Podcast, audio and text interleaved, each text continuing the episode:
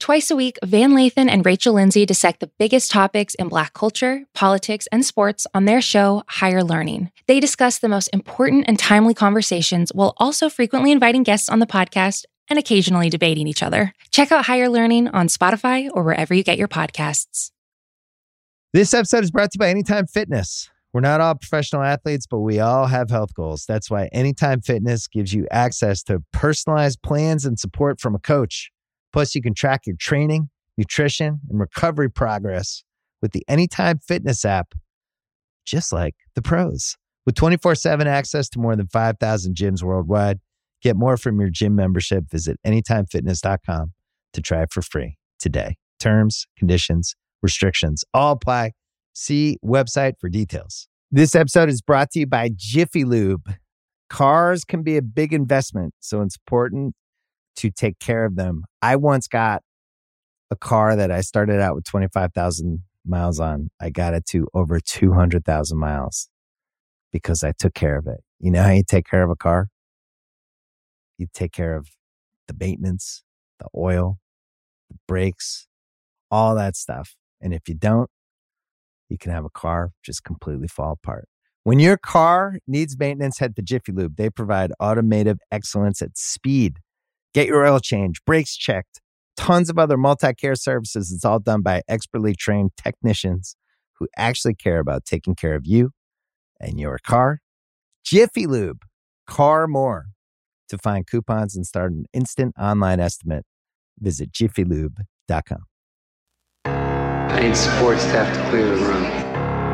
Stand up and walk now. Hello and welcome to The Watch. My name is Chris Ryan. I am an editor at TheRinger.com, and joining me on the other line, his Marc Webb Spider Verse stock just hit. It's Andy Greenwald. The true webheads know. webheads being fans of both Spider-Man and Marc Webb. And the World Wide Web and websites. Yeah. The same guy responsible for all three things. Real Spider-Man fandom begins and ends with Andrew Garfield's movies. Andy, we're recording this on Wednesday to be released on Thursday. Today, we're going to chat a little bit about the Spider Man trailer. I've also got a good recommendation for folks with HBO Max subscriptions I'd love to talk Ooh. about. 100 Foot Wave, which came via my, my lovely wife, Phoebe, who went on a weird surfing jag uh, in, Awesome. in my absence and is now like, Wait, it's wait. all. She has been surfing? No, she's, she's just been watching surfing? a lot of surfing content. So she Oh. watched Momentum Generation, she watched 100 Foot Oh. Wave. So she's just been really digging that. But now I'm, it's all barbarian days over here, man. I'm just like, I'm out there looking at the lineup, catching sick breaks. Greenwald, what's up with you? What else do we have on today's show? Today, we also have an interview that I did with uh, the great Lauren Mayberry, who is the singer for the Scottish band Chvrches, Chvrches with a V, who have a long history with this podcast. This is Lauren's third time on the show. I was gonna say, is Lauren Lauren's in the Zooks zone right now, right? yeah, there are a couple people who are just they're just they're always in the mix and and always welcome here. She's one of them. Great singer, great thinker, great person, great conversationalist, and the new Chvrches album, their fourth album, Screen Violence, is out tomorrow, August 27th. So I got to have a great chat with her that I'll set up a little bit more at the end of this particular 100 foot wave. But I want to start before we get to Spider Man. I'm into this. See, Chris was, listeners, I'm going to talk directly to you, you know, because I just feel like my, my, usually I just talk to you. But Okay. this time, my folksy homespun brand, which, you know, which has really served me well, I'm a truth teller. Mm-hmm. And before we started, Chris was a little reticent to share, I think, some of this surfing love. And I think that it's really beneficial when we just pop off with stuff that we're enjoying that may have slipped under Yeah, people's sure. radars. Because this documentary, I haven't watched it yet. I remember hearing great things, was kind of excited about watching it, didn't watch it. But when you made that connection just now, not just that Phoebe, who has tremendous taste, always recommended it, but I was remembering, I mean, I'm not even going to pretend that I should be anywhere near a wave, not even like a surfboard. Like I shouldn't be near anything that is called a breaker. yeah. But when I was making Briarpatch, I really did admire this one dude in the camera department who's I think he was like the I think he was the focus puller. I'm sort of I'm losing track of of of it, but it was he's a guy whose job was critical but not ever present. And so he had a ton of downtime. And and and anyone Chris you visited set like a lot of downtime on set. And yet he was totally zen whether we were baking in a desert or whether we were uh, freezing on a night shoot until like four in the morning, always the same. And I wondered what the guy's secret was because he was always just sitting in his seat, just sitting in his seat. One day, You don't I think he was microdosing on mushrooms, and that's the, that's actually what was going on.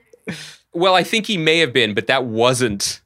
I That think wasn't that was the secret, right? it was okay. additive. You know what Yeah. I mean? It was complementary. I wandered behind him and saw that what he was doing under the hood of the of of his equipment was just watching surfing videos. Yeah. Non-stop surfing videos. And it was a beautiful thing. And so I, I think that even though obviously a documentary about a very, very tall, dare I say, hundred foot wave is probably has it probably has dramatic stakes. Mm. There's something very calming about Yeah, watching people so- cleave through the water. we bring this up a fair amount on rewatchables, and if people uh, love like like the rewatchables, we did Rain Man this week. But we often often talk about how the innovations in home tech, like your TV, your sound, your sound system. You guys talk a lot about innovations in home tech. well, because we talk a lot about like movies from say like 1979 or 1984 Right. that now look fucking incredible when you fire them up on like a Oh, sure. 55 inch screen. Because when you're you're growing up and you're watching Goonies on like the 12 inch screen that you're looking at or whatever, or however big your TV VHS was, tape. yeah, on a VHS tape, you don't really see Dick Donner's pure vision of cinema. You, know, want to see Cannon Beach as big as possible. Lawrence right? of Arabia, Widescreen. that stuff for me, man. I don't want to just see. Don't don't put. Yeah, don't put those Josh Brolin in a box on me. Like let him let him be on a canvas. So anyway, I was just I, over the last couple of days, I've just been watching this series. It was released in July. It's directed by a guy named Chris Smith, and it for people who don't know, it's about a um a set of waves of, of a beach in Portugal called Nazaré, which is sort of discovered or at least conquered by this guy named Garrett McNamara, who's like a, a, a big wave surfer, legendary big wave surfer. And the series is essentially about the development of this spot as something that this guy hears about, goes and visits, starts surfing. His journey throughout like the surfing community and injuries he has to deal with and his family situation. And then on the other side, like the development of this area to go from an untamed wild natural beast of mother nature to a place that hosts competitions, which is where the series culminates. And it's it's dope. But the number one thing that I have to recommend it is if you get to the end of life stressful, you get to the end of your day, you got a little bit Yeah. of time on your hands. You know what's cool? Yeah. Watching dudes surf waves. Yes. yeah. I'm. s- Do uh, you, yes. do you have like an ASMR thing that you were like, I will always watch like someone chop garlic, you know, on YouTube for like an hour or something like that? I used to, but I've I've slipped. I have actually been trying to. I love that you brought that up. I have been trying to find something like that. Uh, not to much success. Like like for example, you know that I love I love ramen.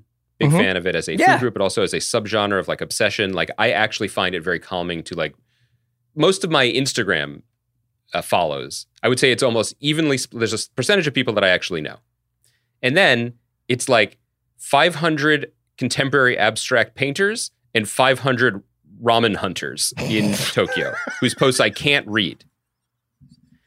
I find those two things deeply calming. So wait, wait, you like, say contemporary abstract painters. Do you mean like Rothko or dudes who are abstract no, painting? like young people, like people who are our age. Yeah, yeah. yeah. because you're looking to cop, you're looking to to glow I mean, up and I would love to be.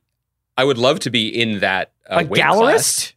No, no, no. I mean, I would love to. I would love to dabble. I would love to have that kind of freelance cash. Just be like, I'm to buy some canvases today. I, I don't think I'm quite. Well, if you want that extra guap, we got to lead with Spider Man and not ramen. You're totally right. You're totally right. I've admit I, I started this off air, like telling Kaya why art comes first, and now I'm like, actually, money comes first to buy the art. It is a terrible, vicious cycle yeah. that I am trapped in. This is capitalism. But all of this was to say, yeah, like I, I, I was like, maybe there's YouTube. I could watch people like walking. The closest I've come to it, because most ramen videos are just people I don't actually want to hang, hang out with, talking about like pork back fat and being Okay. like, "That's sick, bro." I'm like, "Eh, "That's not. That's that actually is making me sick, bro." But like, I did go through a phase, and this is partly for research for a script I was working on, but then also it just found it very calming. Of like, there's a certain kind of travel YouTuber that I didn't know about. It's not just like I'm gonna go to this island off the coast of Japan where X, Y, like there- there's great kelp fishing, which is Yeah. a video I watched, highly recommended.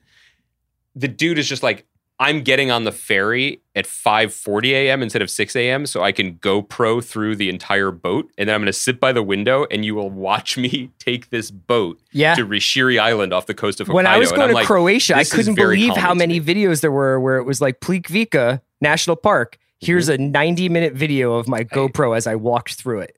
I found that very calming. There's a video of a dude in like the coldest place in Japan. He's just like, it's really cold. I'm like, I feel you, my guy. It looks really. He's like, look, look, this is the the thermometer reading, and look how cold it is. I'm like, yeah, yeah, it seems really cold, but I watched it.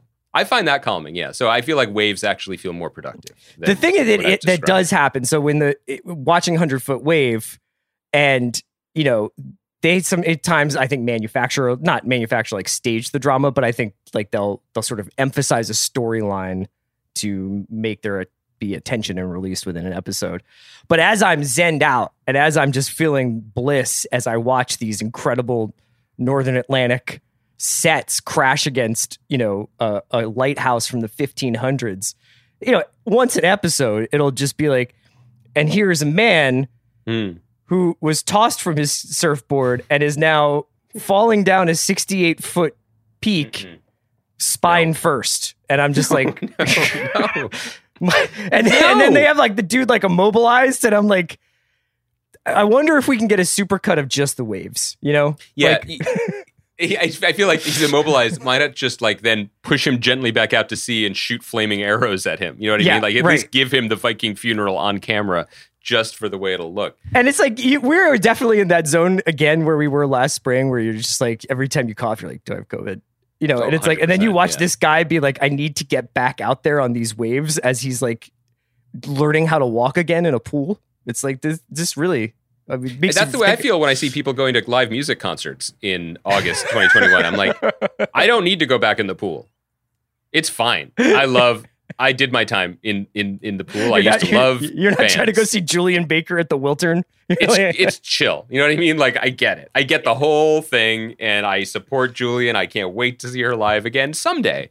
This thing, and we will get to Spider Man. I promise. But I'm telling you, Chris, this is what the real fans want. They want Uh-huh. art.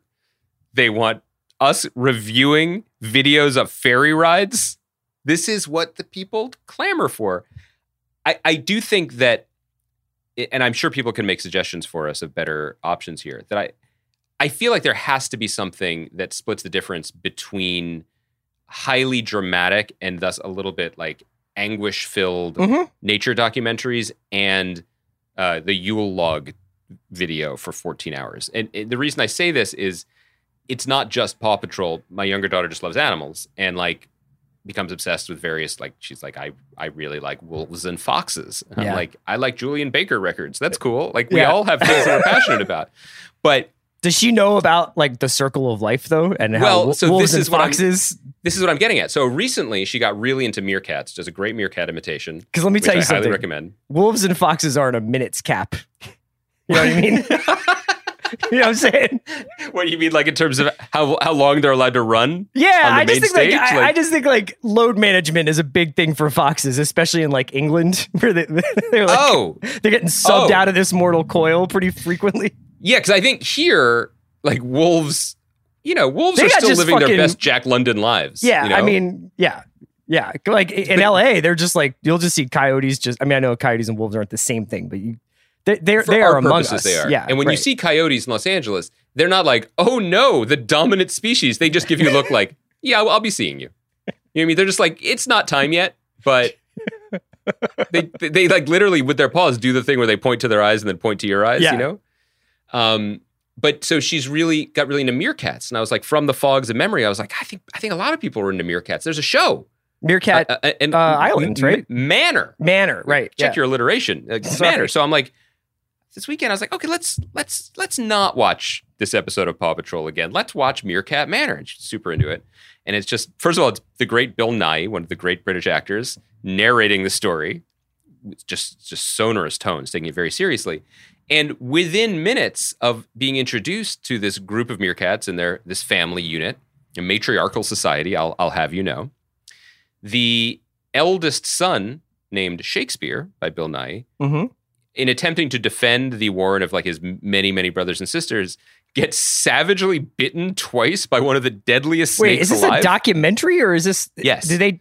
they, they- like scientists set up cameras and tracked a warren of meerkats and Uh-huh. then later they, they edited it and like gave the characters names and like talk about their daily lives so it's it's nature but they i would Right. imagine if you went up to shakespeare the meerkat and said hello shakespeare i'm a fan of your work he would he wouldn't speak because he's an animal it gets it gets blurry but my point is he is savagely bitten by a venomous snake in the haunch and face and the next 10 minutes is Bill Nighy being like, the pain has become excruciating for Shakespeare. Yeah. The venom has paralyzed his his rear haunch. And you know, I don't think it's gonna be a happy ending. I know. This is how I felt when my wife, when Phoebe watched my octopus teacher, and I was just like, I got to tell you, I do not think this teacher got tenure. you know what I mean? So so you know, I, I it's a slippery slope. I, I don't I feel like there should be a version where it's just like he then went to defend his family from the snake and now let's meet other people. Yeah, exactly. Right. Like, like you know what they could do? Yeah. Meer, meerkat multiverse.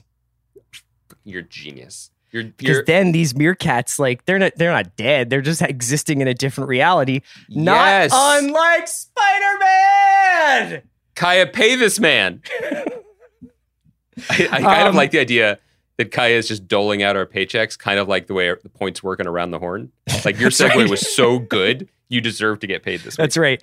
Um, Andy, I have uh, a couple of questions about this Spider Man No Way Home trailer. So The- this is the, the the most viewed trailer ever, or something, in 24 hours. Yeah, it's uh so if you guys want like very granular breakdowns and and Mhm. and and understanding like the connective tissue, I think I would recommend going to Ringerverse. I would recommend checking out Mal just did uh, a, an instant reaction pod, I think, with Van.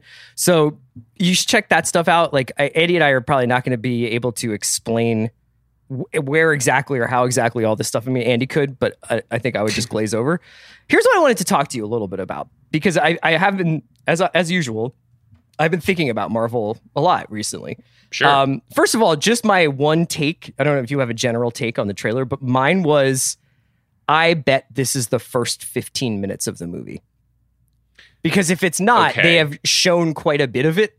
You know, I know that there are like big reveals and there's a lot of casting rumors and uh, relatively confirmed cast appearances of people from previous Spider-Man movies. Like Jamie Foxx is confirmed. Everybody says that Garfield and Maguire are in it. I bet Willem Dafoe's in it. We get to see Alfred Molina in the um, is Haden the- Church in it? Haden Church back? that was like a suggestion that and, Yeah. and that that that could happen. But uh Is, is is Jamadi waiting by the phone?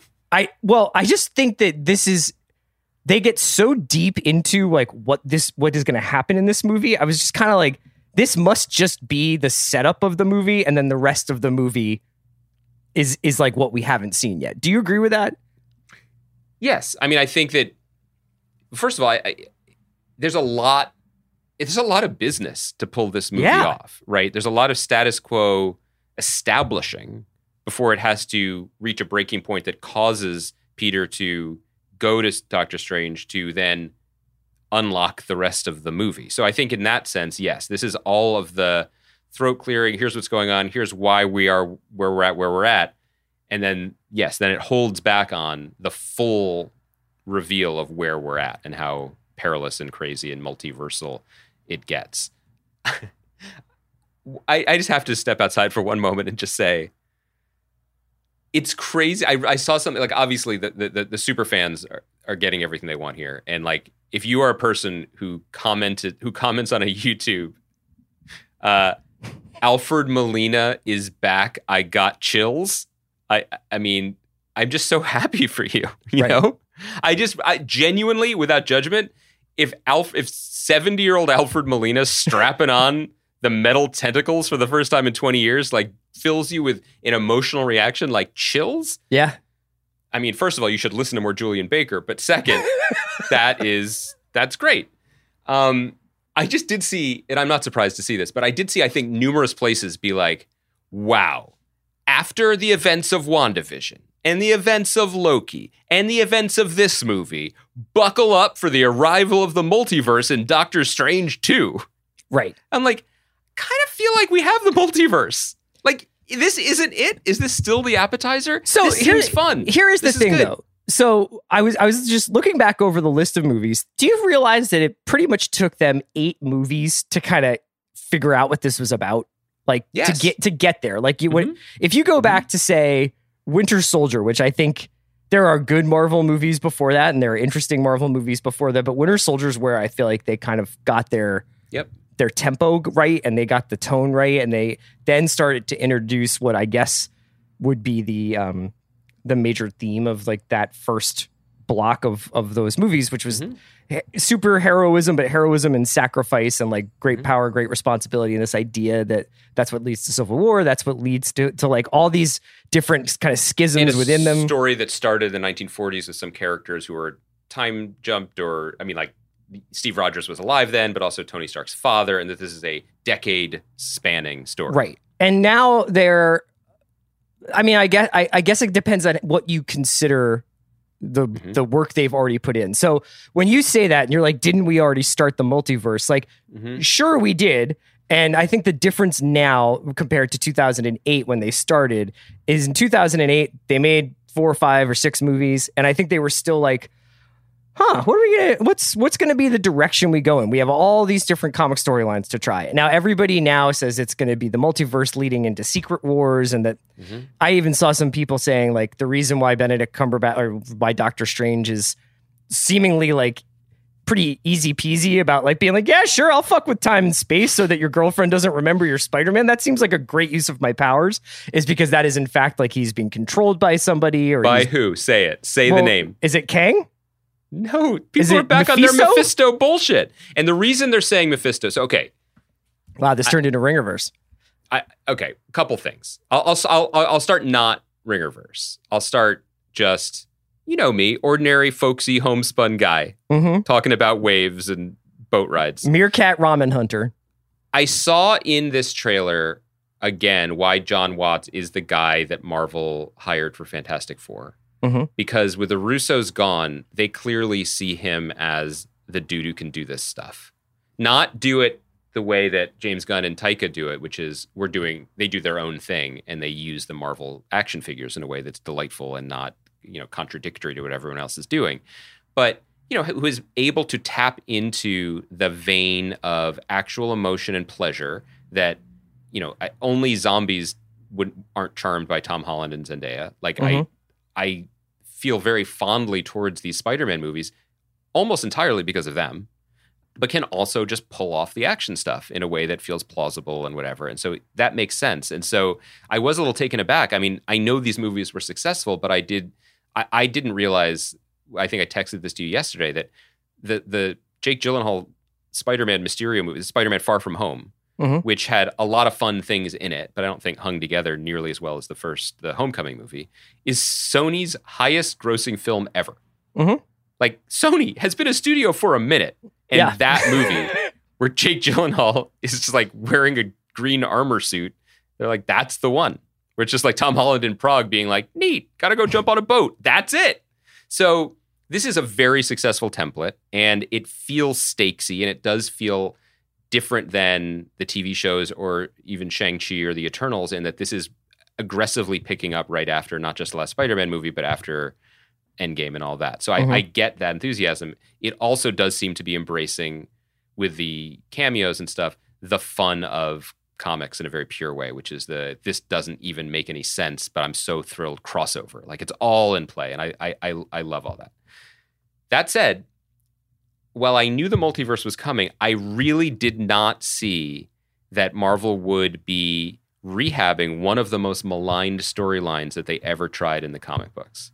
And that is a storyline from about 10, 12 years ago called uh, One More Day. And this came, this is one of those, you know, decisions never work well when they come from on high. And this is another case of it where basically there was a feeling that Spider Man stories weren't popping the way they used to because they had written themselves into a corner. Because the, the heart of Spider Man stories is that he's young and he's screwing up and he's late for dates and he's late for work and he's.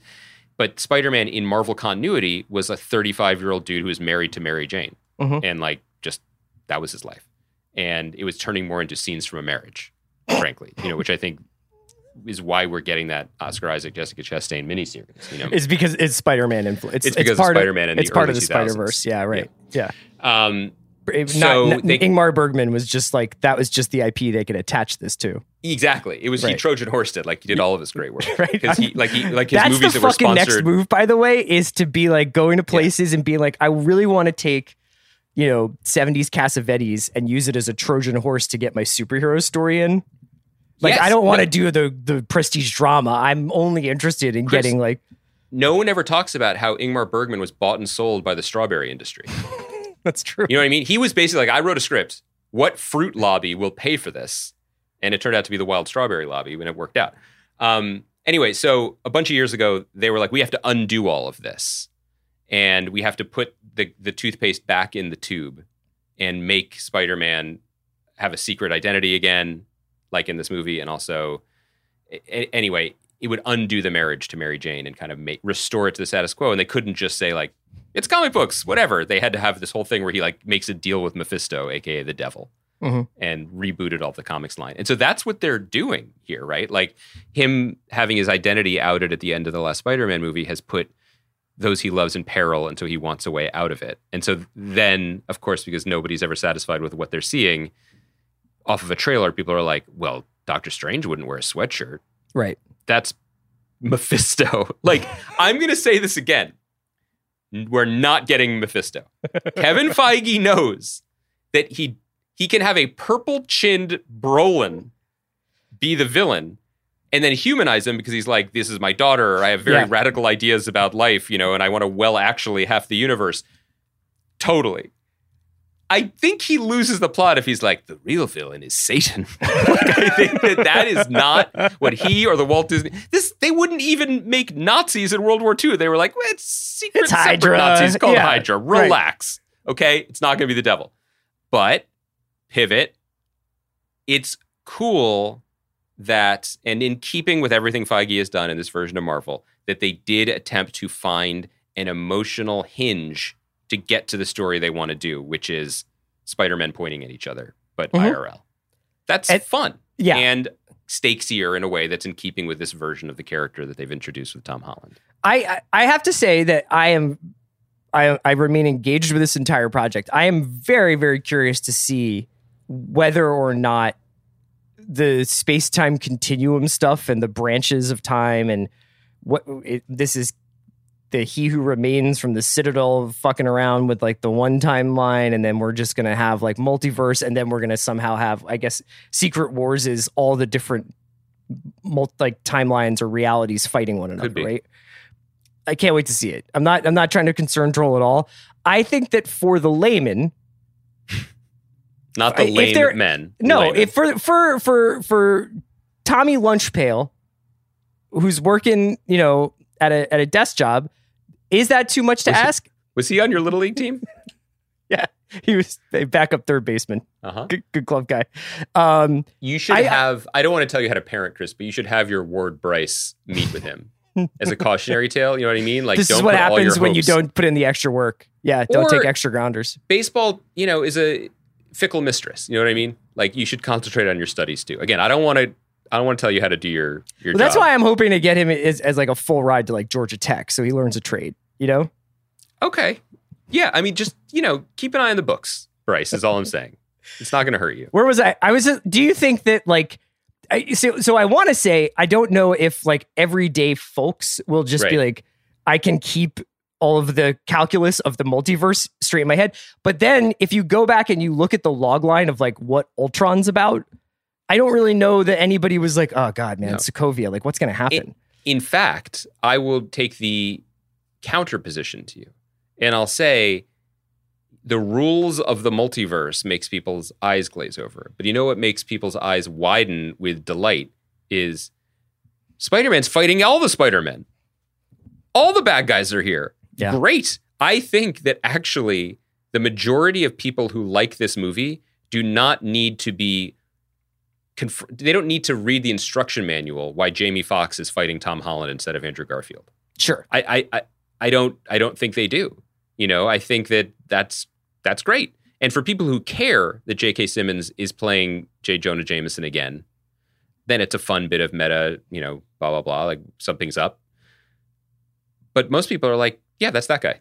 That guy should be here because Mhm. we remember that ver- that guy existed in the Spider-Man movies. So Yeah, I guess I'm, I, I I find it really fascinating to think about the concept of casual fandom or I- I casual agree, engagement and whether or not that's possible anymore in this day and age. I guess this would have been like the question I really was going to ask at the beginning is can you just be a normie person who's like I basically get it and like these actors and will just engage with this or is the actual success of this whole Marvel project to turn all the normies into fanboys and to have normie like people, not the the sexy Irish people from Hulu. I Right. just mean average. Not, I don't. Right, I don't mean.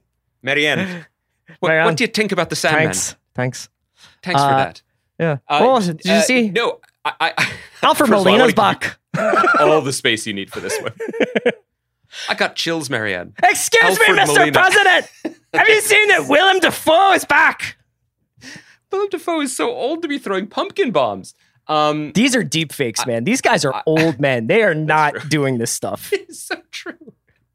Um, I think something that has definitely been discussed when these, because you know, we to give credit where credit's due, you might listen and think that we overthink this stuff, or that Ringerverse super fans do. Like in the corporate development suites, they are thinking about this a hundred times as much. Mhm. And I, I, I bet one aspect of the conversation that allowed them to use this Spider-Man movie as the real blow the doors off this idea storyline is that Spider-Man has proven itself to be the most mainstream and malleable of Yeah, the man. Marvel heroes in the same way that Batman is in the DC universe.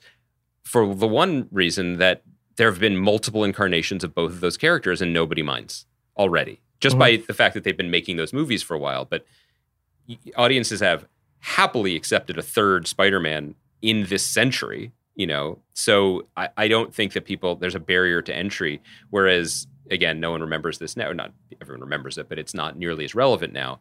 But just saying, okay, so Iron Man and Tony Stark, and this is what motivates him, and you know, going even deeper, like Black Panther or Scarlet Witch, or all these characters that are now household names, didn't come with that multiple decade of not just living with it and knowing the Spider-Man theme song, which is winked at in this trailer, but like we've seen other actors do it. We get it. It's like it's it's it's our Hamlet, Chris. It's our Hamlet. On that note, I think we should wrap up there. What, a- what Uh, a sad indictment of our uh, times. we'll be back on Monday. We'll hit a bunch of stuff going into coming out of the weekend. But Andy, you want to set up your interview here?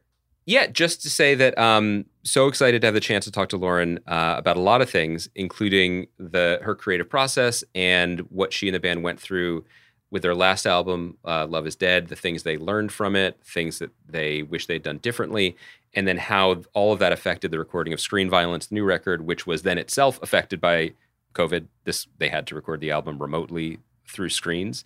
I just think the record is really fantastic, and it's kind of a one step back into the very band focused songwriting that they were doing, but a big step forward in terms of the emotional content and the lyrics that Lauren is bringing to it. She's just, you know, you and I talk to musicians for a long time, and rarely get. It's not always a lot of self reflection, Mhm. you know, uh, especially when when artists are promoting something new. So it was really interesting to talk to her and to hear what she had to say about the band's journey, about her own journey, and what you know what her experience was with an album that was divisive for some of the fans and and what the new record is like. So thank you to Lauren. Oh, and we're also at the beginning we're joking about something that people might not remember, but Chris, I don't know if you know this, but I used to have my own podcast.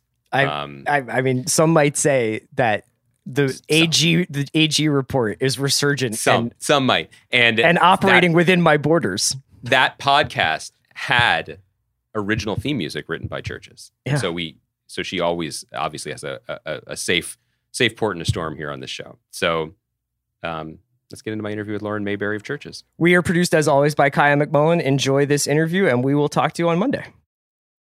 This episode is brought to you by Mint Mobile. One thing you don't have to worry about cleaning up this spring season your wireless bill. Just switch to Mint Mobile. It's easy, and right now they have unlimited talk, text, and data plans for $15 a month when you buy a three month plan. To get this new customer offer, go to mintmobile.com slash watch. That's mintmobile.com slash watch. $45 upfront payment required, equivalent to $15 a month for first three month plan, only. Speed slower above 40 gigabytes on unlimited plan. Additional taxes, fees, and restrictions apply. See Mint Mobile for details. This episode is brought to you by Cars.com. When you add your car to your garage on Cars.com, you'll unlock access to real time insights into how much your car is worth. Plus, view its historical and projected value to decide when to sell. So when the time is right, you can secure an instant offer from a local dealership or sell it yourself on Cars.com. Start tracking your car's value with your garage on Cars.com. This episode is brought to you by State Farm. You might say all kinds of stuff when things go wrong, but these are the words you really need to remember. Like a good neighbor, State Farm is there. They've got options to fit your unique insurance needs, meaning you can talk to your agent to choose the coverage you need, have coverage options to protect the things you value most. File a claim right on the State Farm mobile app and even reach a real person when you need to talk to someone. Like a good neighbor, State Farm is there. When you need mealtime inspiration, it's worth shopping Kroger, where you'll find over 30,000 mouthwatering choices that excite your inner foodie. And no matter what tasty choice you make, you'll enjoy our everyday low prices, plus extra ways to save, like digital coupons worth over $600 each week. You can also save up to $1 off per gallon at the pump with fuel points. More savings and more inspiring flavors make shopping Kroger worth it every time. Kroger, fresh for everyone. Fuel restrictions apply. Listening to the Andy Greenwald podcast.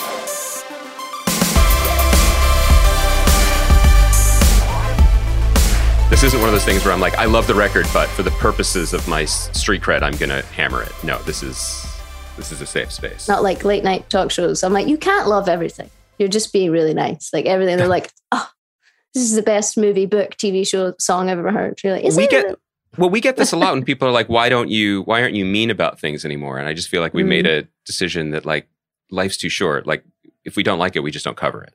There's I plenty think of that's things. a much nicer way to be. Like, I feel like we all grew out of that era of life, you know? It's the same. I'm like, if I don't like something, I should move on. I just won't listen to it. I won't watch it. I don't see the need to, I don't know. But that's kind of interesting from a music perspective because as someone who was a music critic like right out of college, like that was Mhm. fighting those fights was self-defining, right? Like that was the point.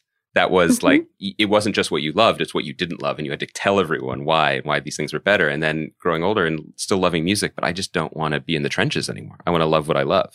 Yeah. And I would say I hope that music press has stopped being so much like that, but I don't know if that's true. I guess, yeah, the era you were working that in, and then like when I was working it a little bit later, like, I feel mm-hmm. like that was a very specific time period of That's like true. the crossover from purely print to online. And like, I don't know, like it was a kind of exchange of, I don't know, it's almost like an exchange of power. Like it used to be that like, I can't tell who's holding the cards anymore. Do you know what I mean? And it felt like the very, like, it was more like everything had to be super snarky pitchforky in order to compete with what was going on. And i definitely had an appetite for that when i was in college. And then when i started working in music stuff i was like oh that's what people want. So if i hate this record then i'll just like slam it.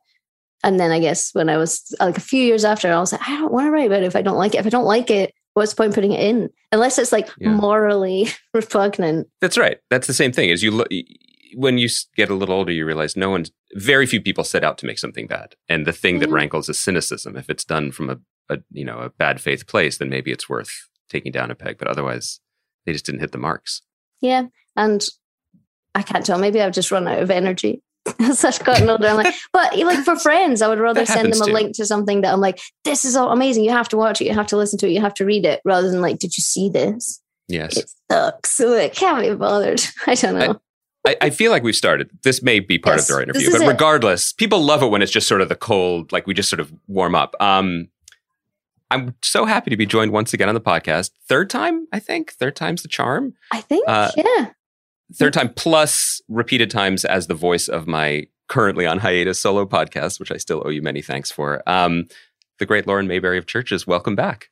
Hello. Thank you very much for having me, dude. It wouldn't be an album cycle if we didn't talk to Andy. So here we are. And what an album! I'm so excited to talk about it. Um, Screen Violence out August 27th, I believe. On Mm-hmm. on do I have to say things like on Glassnote? Like are these? Do we still say these things? I feel like very old. they would probably like that. it if you did, but you know, they would I've enjoy that. Yeah, they're You're welcome. Shout shouts out to the team. So I I was saying to you off there, I, I love the record. I'm so excited to talk to you about it. And it's complicated origin story, which may not have been the origin story you and the and the fellows had planned for it. But I kind of wanted to start by talking about the fact that this is very much a California album, both because you were living in California when you recorded it, but also a lot of the subject matter takes inspiration from the surroundings or from the Hollywood legends that that live among us in the palm trees. And apologies for the slightly glib beginning, but in my experience, both coming here as a visitor and living here, absolutely no one on earth loves Los Angeles more than English people. And like they it, it, it, it's almost like a like a narcotic in their bloodstream I see when they like arrive at a hotel with a pool. I don't know how Scottish people historically feel about Hollywood other than mm. the Blue Nile, who as you quote on the album talked about Tinseltown in the rain which is one of the greatest songs ever. So that's my only perspective. So as as a Scot living here, what does this place mean to you? Or what did it mean to you before you came here? I feel like I had quite a complicated relationship with Los Angeles, mostly because when we would come, like I'd always wanted to go. It always seemed like you've seen it in so many movies and so many TV shows. It's just this kind of otherworldly place that you didn't think you would ever get to go. And then I guess when we did first come, it was for the band, and a lot of that is work that we're really lucky to have. But you know, I'm sure everybody can imagine there's a lot of uh, there's a lot of shite bags. I don't know if I can say shite bags on your podcast. You but, absolutely can. Uh, you know, like you play, and we were lucky enough that people were excited about the band, but then there's a lot of like baggage that comes along with that. So there's a lot of like talking to people after shows who clearly didn't watch the show and just want to like tell people that and then I've a lot, yeah, a lot of good dudes who I don't know coming into green green rooms and like nagging me after my own gig, and I'm like, "Is there no, there's no escape from this. There's no freedom." Um, yes, and then I think I don't know. I guess there's a lot of more superficial things that are prioritized that I didn't love, and I always kind of felt I felt like I was in, like back in high school a lot of the time where I was like, "Oh, I'm I'm dumb and unpopular and ugly, and these things aren't like this is ah i don't want to think about these things. I don't want this to be anything to do with my work. I don't want to i could feel myself getting preoccupied with things i don't want to be preoccupied with you know? Yeah. But i think that as i spent more time here not working and not with people that work in the industry i think it's been a lot better. And like now i live quite far on like the northeast side and i just kind of feel like i'm in like a little village and i guess having been here for like all of lockdown when it, everything went away then you i wasn't in pubs listening to people talk about things that make me want to roll my eyes. I don't know i wonder i think scottish people we're just, we're just too yeah can't get into that level of like fluff conversation about stuff that doesn't matter if you know what i mean. Like when yes. people are like oh my god like did you know this person and this person? What do you do? Who are you? What is this? And we're like oh no did you see this YouTube video? Here's a funny story about someone who got hit by a bus. Like that's kind of where we're at emotionally. So uh, yeah, but the sunshine, I'll definitely take that. Martin from the band basically lives in like shorts and t-shirt and gym clothes all the time. He does the socks and sandals thing. I think because in Scotland you see sun like maybe twice a year. So he's just like, ooh, like yeah. I mean, that's that's the thing that I think still fundamentally it's nobody i don't know people who want more winter. I don't i don't trust them so much. Like i've had plenty coming from the yes. east coast. Like i got it. I get it. I get the bit. You've had enough. And i do think that if you can figure out where to land mm. within all the kind of crazier elements of the city it is a really creative place. There's so many people who want to do exciting stuff. I've never had more more people want to especially for this album like make weird shit for us and with us than in this town. So i feel like if you can close yourself off from all that kind of superficial madness, then you can actually make really cool work. And yeah, so I'm trying to trying to be mature about it and uh, enjoy the sunshine, and but don't enjoy it too much that you start making bad art. I guess. Yes, that's right. It, well, it, it, can be a very harsh light. It can reveal bad art as well. I think if that you're a writer. you phrased it much more nicely I used than me. To be. um, so, what was the plan originally? Though you were living here, and clearly aspects of the album and what you wanted the fourth album to be were forming in your head and maybe some song structures and things. But was the plan always to record here or was the pre pandemic goal to gather together, obviously together as a band, but somewhere else? What was the original plan and how did it shift as the nightmare began? Well, we'd already we had the album title before we'd finished touring the last record because it was a proposed band name that we didn't end up using, mm. and there were a lot of terrible band names. We thought about band names for a really long time, and it, to the to the point that it was literally saying what you see. Like you would drive past something, you'd be like street street light, car, door. we were just so desperate. That's the Steve Carell and Anchorman style of naming a band. I love it. Like I but, love Lamp. Yeah, because our, our friend who's our manager was like, we gonna put a song on SoundCloud, so you gotta have a name. If you're gonna put it on SoundCloud, I want to do it on this day. And we were like, oh, we don't have a name for it.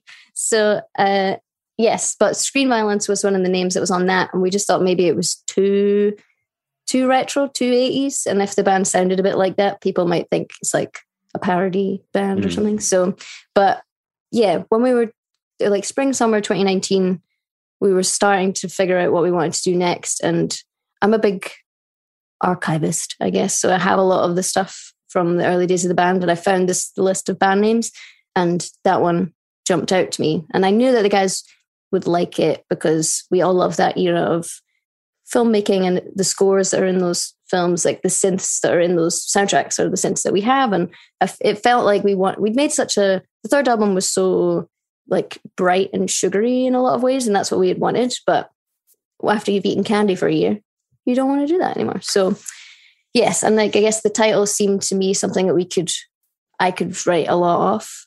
And I think at the beginning I thought it was going to be more full concept from my perspective. I think because I'd never really written anything like that. And I guess there was all kinds of stuff happening around the band that I felt like I wanted to make a record, but I really didn't want it to be anything to do with me or be about, I don't know. I think I liked the idea of not having to be myself, if that makes sense. And any of the mm-hmm. baggage that goes along with that. I was like, I want to just write, just write some stories because that's why we started doing this. But then as we evolved the record, it became clear that it was like, these are personal songs and it's just set against a backdrop with different imagery. So I think we always knew we wanted to make it ourselves. The plan had been we would do half of it at Martin's studio at his house here and half of it in Glasgow at Iain's place. But we began the plan in like February 2020. So Iain came out here for the first part of the bargain. And then he ended up having to leave because everything was shutting down. And then we didn't see him again for a very long time. And we made it remotely um, via Zoom. And even though Martin and I were in the same city. You couldn't be in different households at that time. So uh, yes, we had to make it completely separately and work on like Audiomovers and file sharing and stuff like that. It's interesting to hear you say about the origins of the album title and also that for you initially it was something that was freeing and external because when you first told me the name of the album, having not been in those initial pre SoundCloud planning meetings, my immediate thought was yes, that this is I think I, I, I don't even know if I'd heard the first single at that point, but like, yes, this is reminiscent of, you know, early 80s horror films and things like that. But to me, it, it immediately made me think of what I imagine your life is like a lot of the time being an online performer, particularly an, uh, a woman who, you know, who is a performer and lives part of her life online, just subjecting yourself to screen violence constantly. Uh, I don't know if that's a jump that you made initially or if that emerged later because that vibe I feel like is is runs through the album. Yes, I feel like maybe subconsciously that's what was happening. I can now look back on things at different times and be like, yes, this is like not to sound dramatic, but process processing trauma and like um mm-hmm. like a emotional mental health exercise. Like I think that had we not had this record to make and had the time off to gain perspective on certain things, then I think that would have been quite bad. Just because you know, like we're incredibly lucky to do what we're doing and I never want to seem like I'm complaining about something. And especially the world does not need one more straight white woman complaining about stuff, crying, woe is me. But, you know, like it is a weird reality to live in. And I don't think that's so so good for your mental well being. And it had been like nine, eight, nine years or something. And uh yeah, there was like just a resurgence of that kind of stuff in the springtime 2019, which I think I've always been very bullish about things where I'm always like, no, we don't cancel stuff. We don't, we have to keep going. We're going to do this because if you stop, you show weakness. And like, I think that's a good thing because, like, you know, it's a, this part of the reason why we get so much done, I suppose. But then I can look back on that time and like, yeah, the, the wheels was definitely started coming to come off the bus emotionally, like Mhm. uh, just odd things that would be happening. And, you know, like it's easy for people to say, oh, it's not real. It's just on the internet.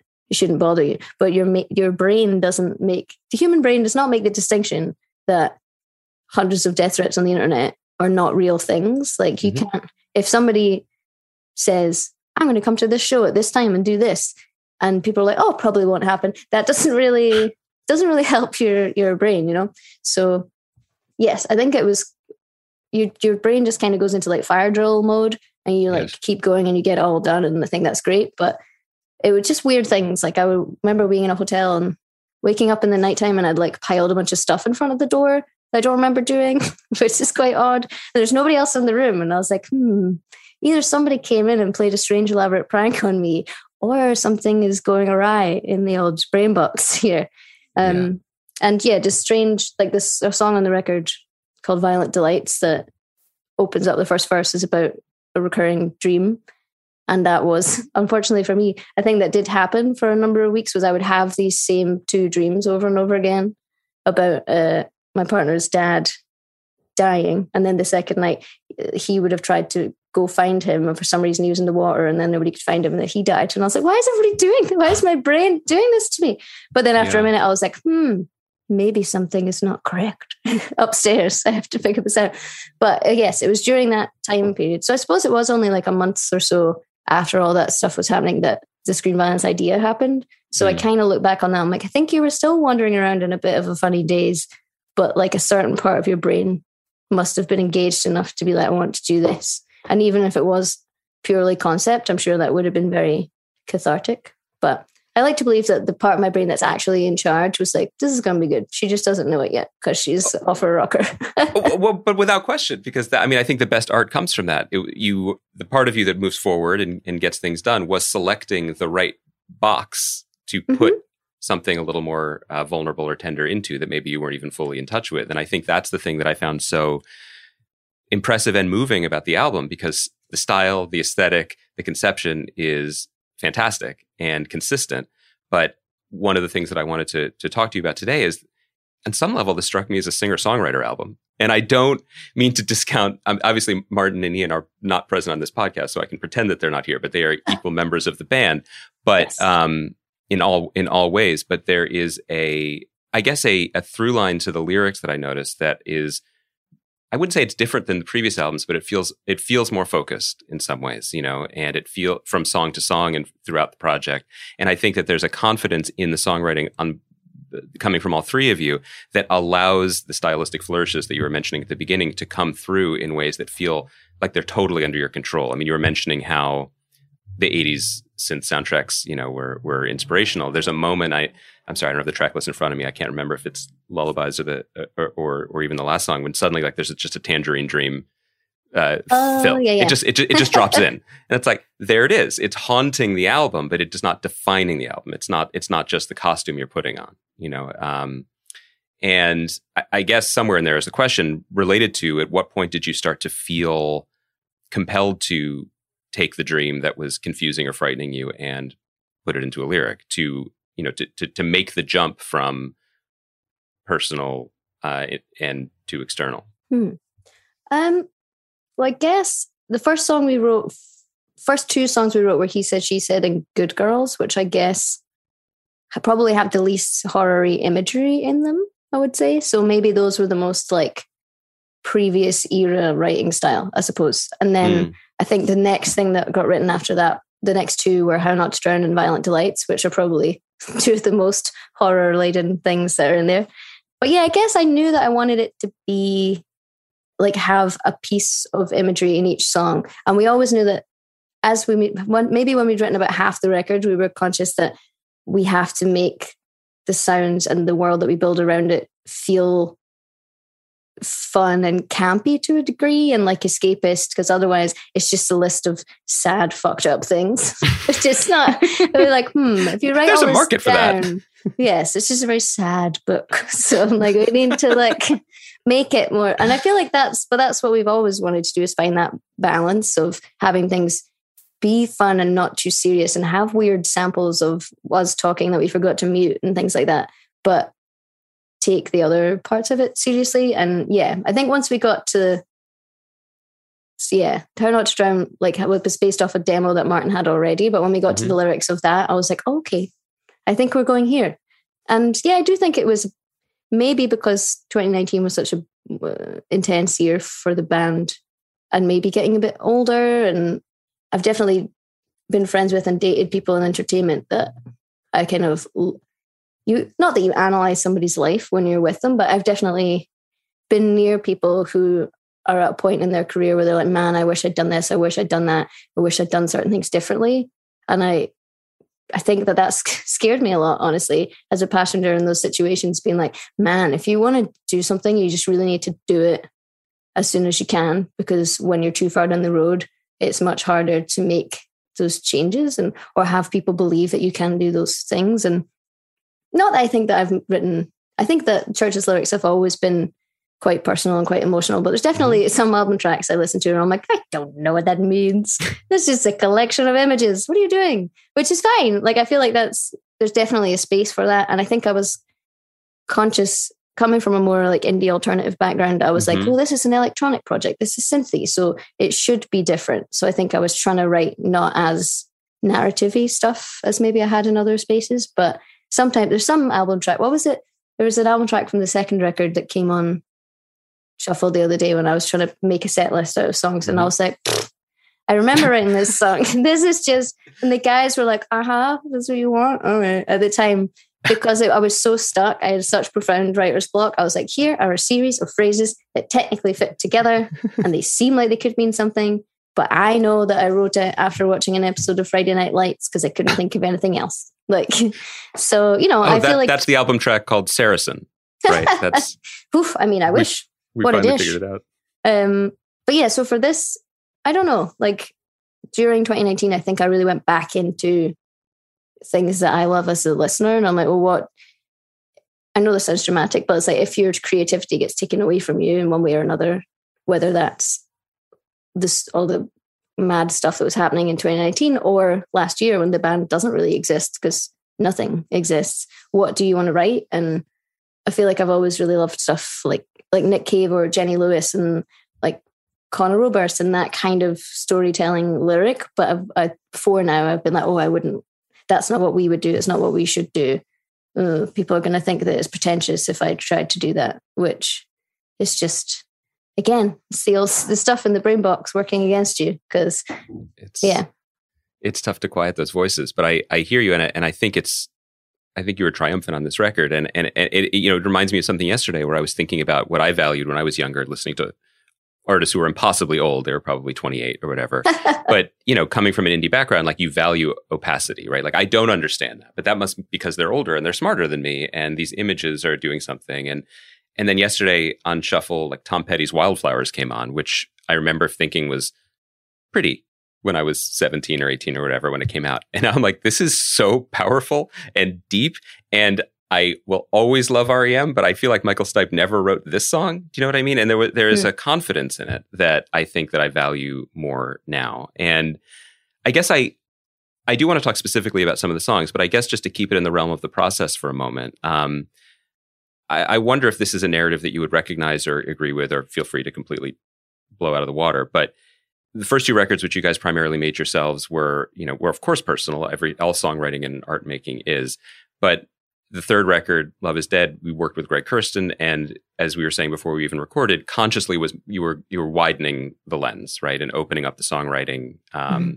in a way and what i loved about this record is it felt like lessons learned from that experience were brought back into the core trio in a way so that songs could have that ambition, frankly, you know, but also be extremely true to what how you were feeling, the three of you, and what you wanted to say in that particular moment.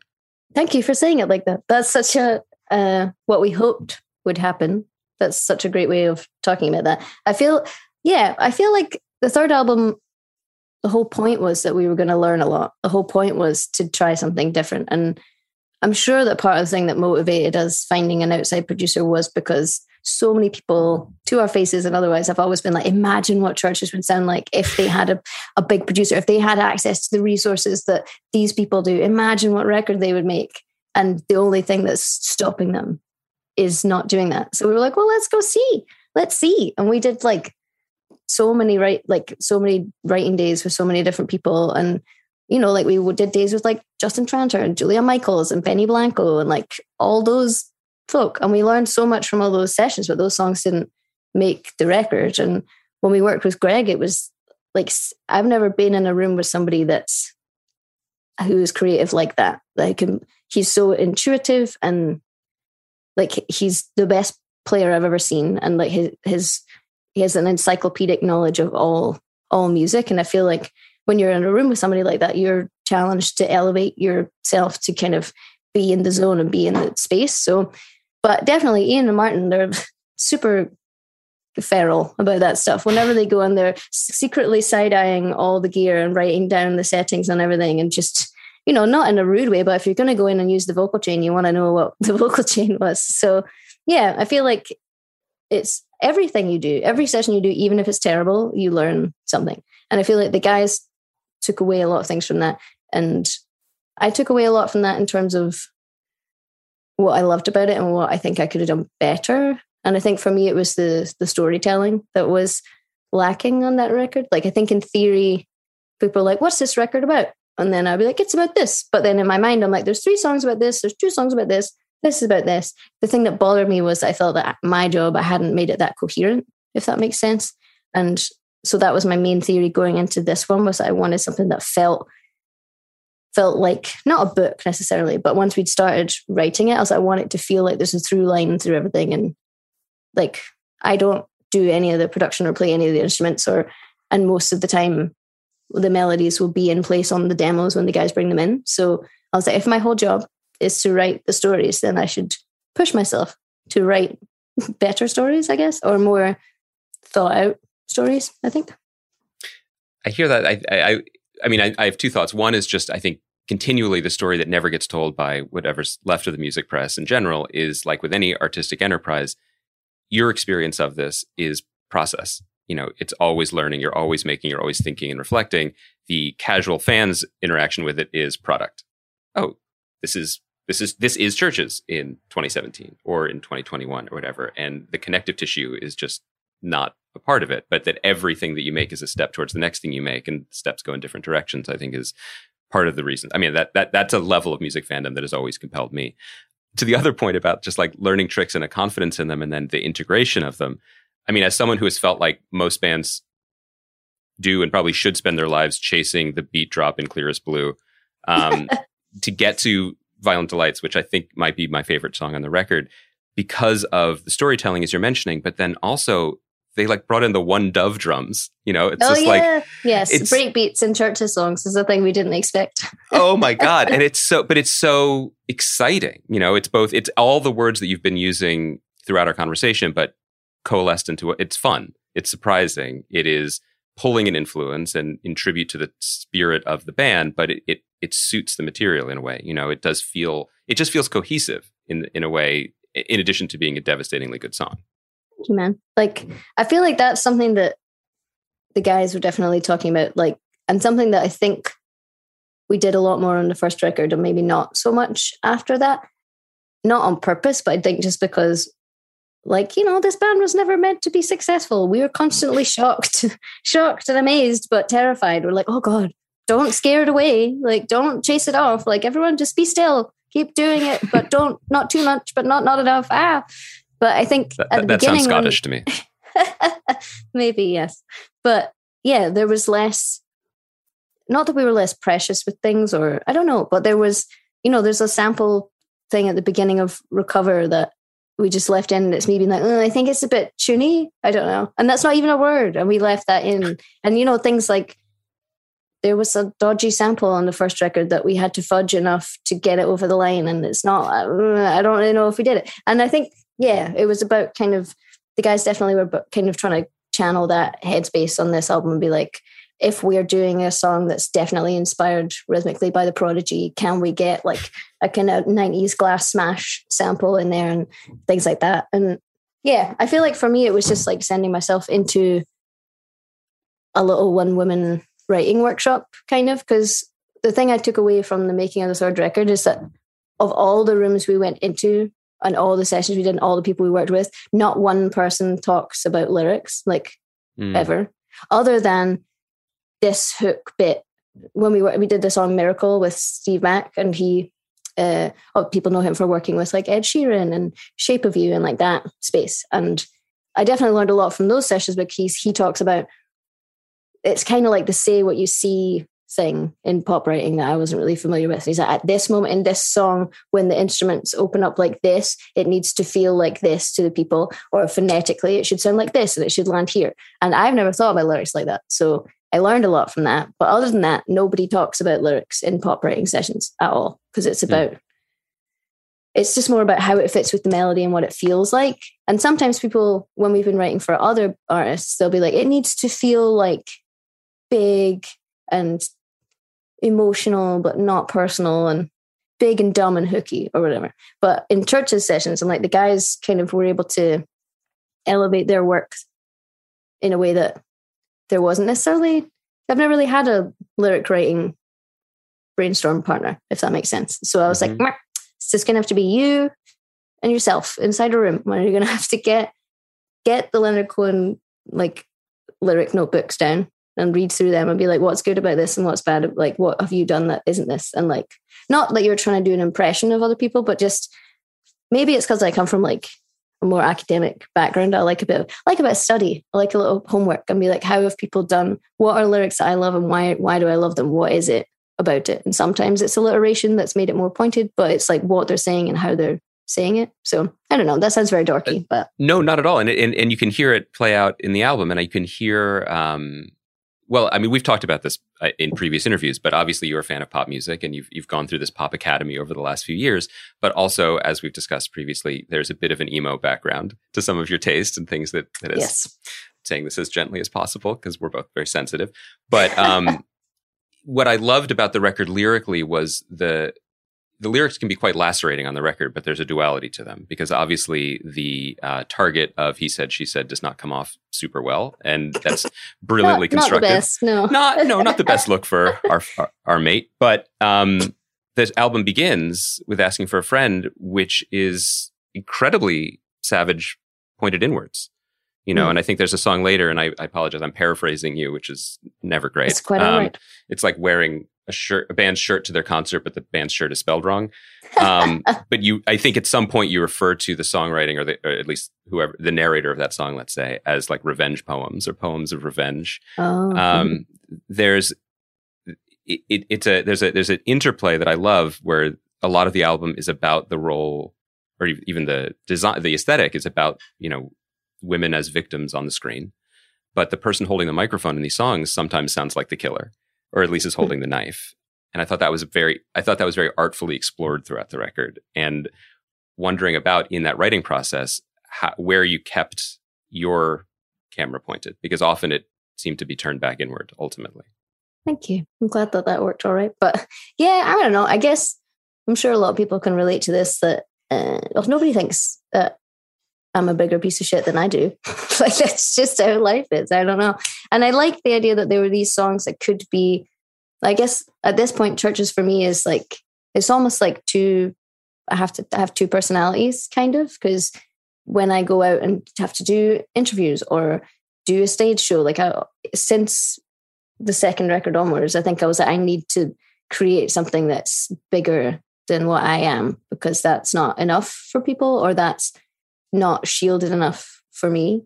And, you know, it was a learning about what performance is because on the first album, I was just so terrified of everything. I had just been quietly playing keyboards in another band and then this was happening. I was like, oh my God, like in an amazing way. But then, you know, you're in the same position in a band as all the people that you've loved for years and years and years. So people will expect you to do your version of that. And I had no idea what that was. So I feel like I had to go away and create that sort of. And especially on this record, I did like I dyed my hair blonde and the styling is different because I wanted it to be part of the the stories and I wanted it to the songs to feel like they're about the final girl scenario. But if you look like a scream queen and you can take the tropes from horror and apply them to the Mhm. show, what does that feel like? So I feel like some of those songs are written with that kind of character in mind, trying to be like, I feel like yeah, the CHVRCHES persona is always like how I wish I actually was.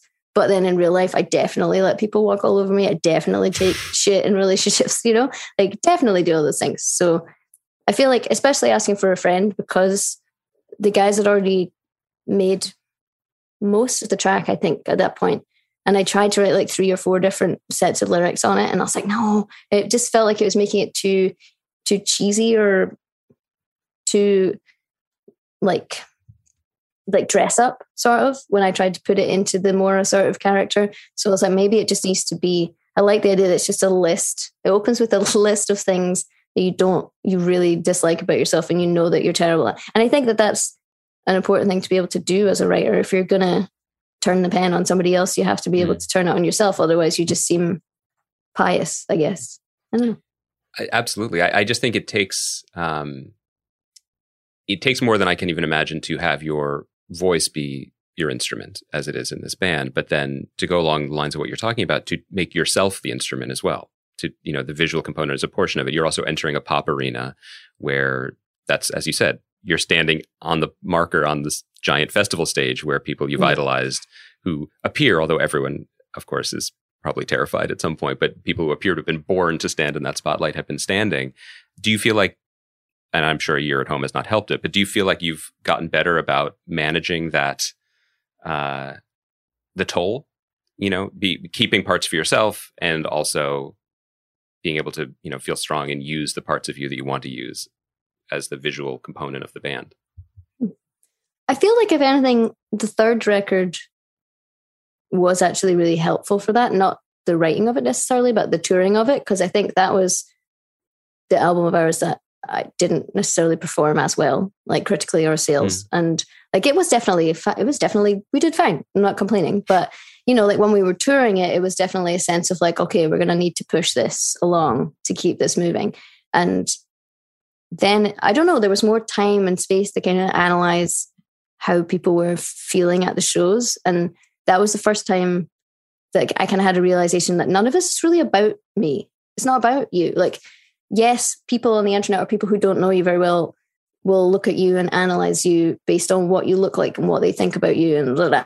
but people who actually love your band don't love it because they love you they love it because they love the songs mm-hmm. and i think mm-hmm. that was a really helpful like wake up moment for me i was like people aren't really coming to the shows to see me necessarily they're coming here to experience a show because of the music they love and what it means to them and their life like you're almost just like this backdrop that they're projecting their feelings and onto, if that makes or, sense. Or the vessel that's yeah, like you're delivering them this right. experience, and I think that made it much easier for me to kind of separate it out because then it's it does did make me feel a lot less self conscious because I was like, oh right, like you're these people are providing you a community because they're taking the music into their lives, but you have to then play your part and like you know facilitate that for like 90 minutes and yeah i think that made it a little easier. And in terms of like the the performance and the character and the styling is I like the whole band has always been people talking. I've never been made more aware of my gender, my body, what I look like, all those things than when I've been in this band. So those things are part of the conversation anyway, regardless of whether I put them in and whether I use them. Right. So and I did like the idea that you can take the idea of this gaze that's being put on you and you can twist it and put it through another lens and send it back out and i don't yeah at the beginning of the band i was very conscious of like oh i don't want to if i wear because at the, the very start before we were signed i would wear like glittery face paint to shows and it seemed fun and i loved annie lennox and karen o and that's what i wanted to like do a poor poor man's version of and then once people started to notice us and like comment on that I start to feel uncomfortable and I'll say, oh no, mm. oh no, this is separating me out, but not in a way that I want. So I was like, if I don't wear makeup and I wear baggy flannel, then people will take me as seriously as they take the guys because I write too. And it doesn't work like that. But I think it's interesting that if like Robert Smith or David Bowie wears stage makeup, it's a credibly creative thing that they do as part of their character. But if a woman does it, it's assumed that unless she's Lady Gaga, it's assumed that she's done that to be attractive and right. mostly to men. And I think that that was something that I definitely internalized. And also, I can't have people thinking that's what I'm doing. So I have to just be one of the guys. But I'm not one of the guys, so shouldn't have to pretend to do that. So like now I'm like, I think it it's part of it. It's part of the fun of the storytelling for me and for the people that come to the shows and love the band. And why shouldn't you try and build a fun universe around a record? God knows, everybody could use some escapism at this point. Me, like it was escapist for us making it, and hopefully it'll be escapist for people experiencing it when they hear it and online and all those things. I'll wear glitter makeup if I get to go to a show again this calendar you know, year. just a I- tiny little blonde wig on top. whatever is appropriate or not. I- Actually, maybe better not. um, the album ends with a, a really beautiful song called "Better If You Don't," which you know I think when people hear it, it uh, maybe on first pass, be like surprised that this is a CHVRCHES song or on a CHVRCHES record. And in some ways, it makes me think of bands that you and the guys were in prior to CHVRCHES, more guitar based or, or even more indie bands. Um, it's a beautiful song, and it really the sentiment behind it really hit home because you know coming off of as we all were, you know, a terrible year of being stuck. And then Mhm. finally traveling again, and you know, I, I'm speaking to you having just returned from an East Coast odyssey of seeing family and things and being like, no, still feel same way here, you know, Oh, no. projecting this feeling of home. There's a lyric in the song about feeling particularly lonely at home, right? And I feel like there's, it's a really interesting place for the record to end because so much of the first half of the record is about, well, there's actually a lyric about dying in California. Um, yes, it's and- literal, but it's also Lost Boys. it kind of is.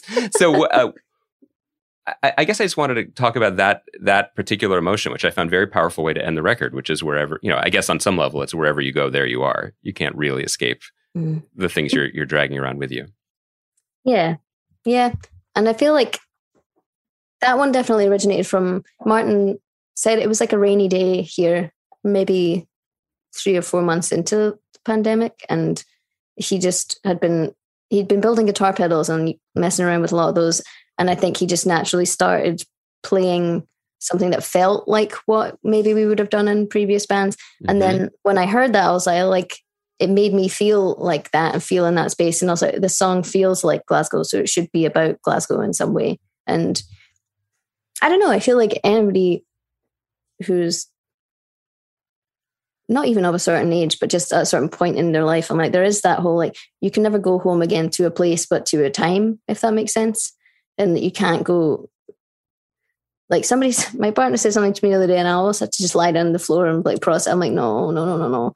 He was like, Well, that's the thing, money can buy people anything, but they can't buy buy time. And I was like, Oh, oh God. savage. Don't just say these things and get on with your day. But you know, like and I think that's why so many people are obsessed with we're obsessed with aging because we're terrified of dying. We're obsessed with change like the, we don't want things to change. We don't want to move on because we're terrified of things going to their inevitable conclusion. But I don't know. Like I liked the idea that you can write a love song, a love song to your home that's got a bit of realism in it, you know. And yeah, like I think I definitely w- will move back there at some point. But it's just it's such a small, so, so small place, and there's only so many bars you can go to.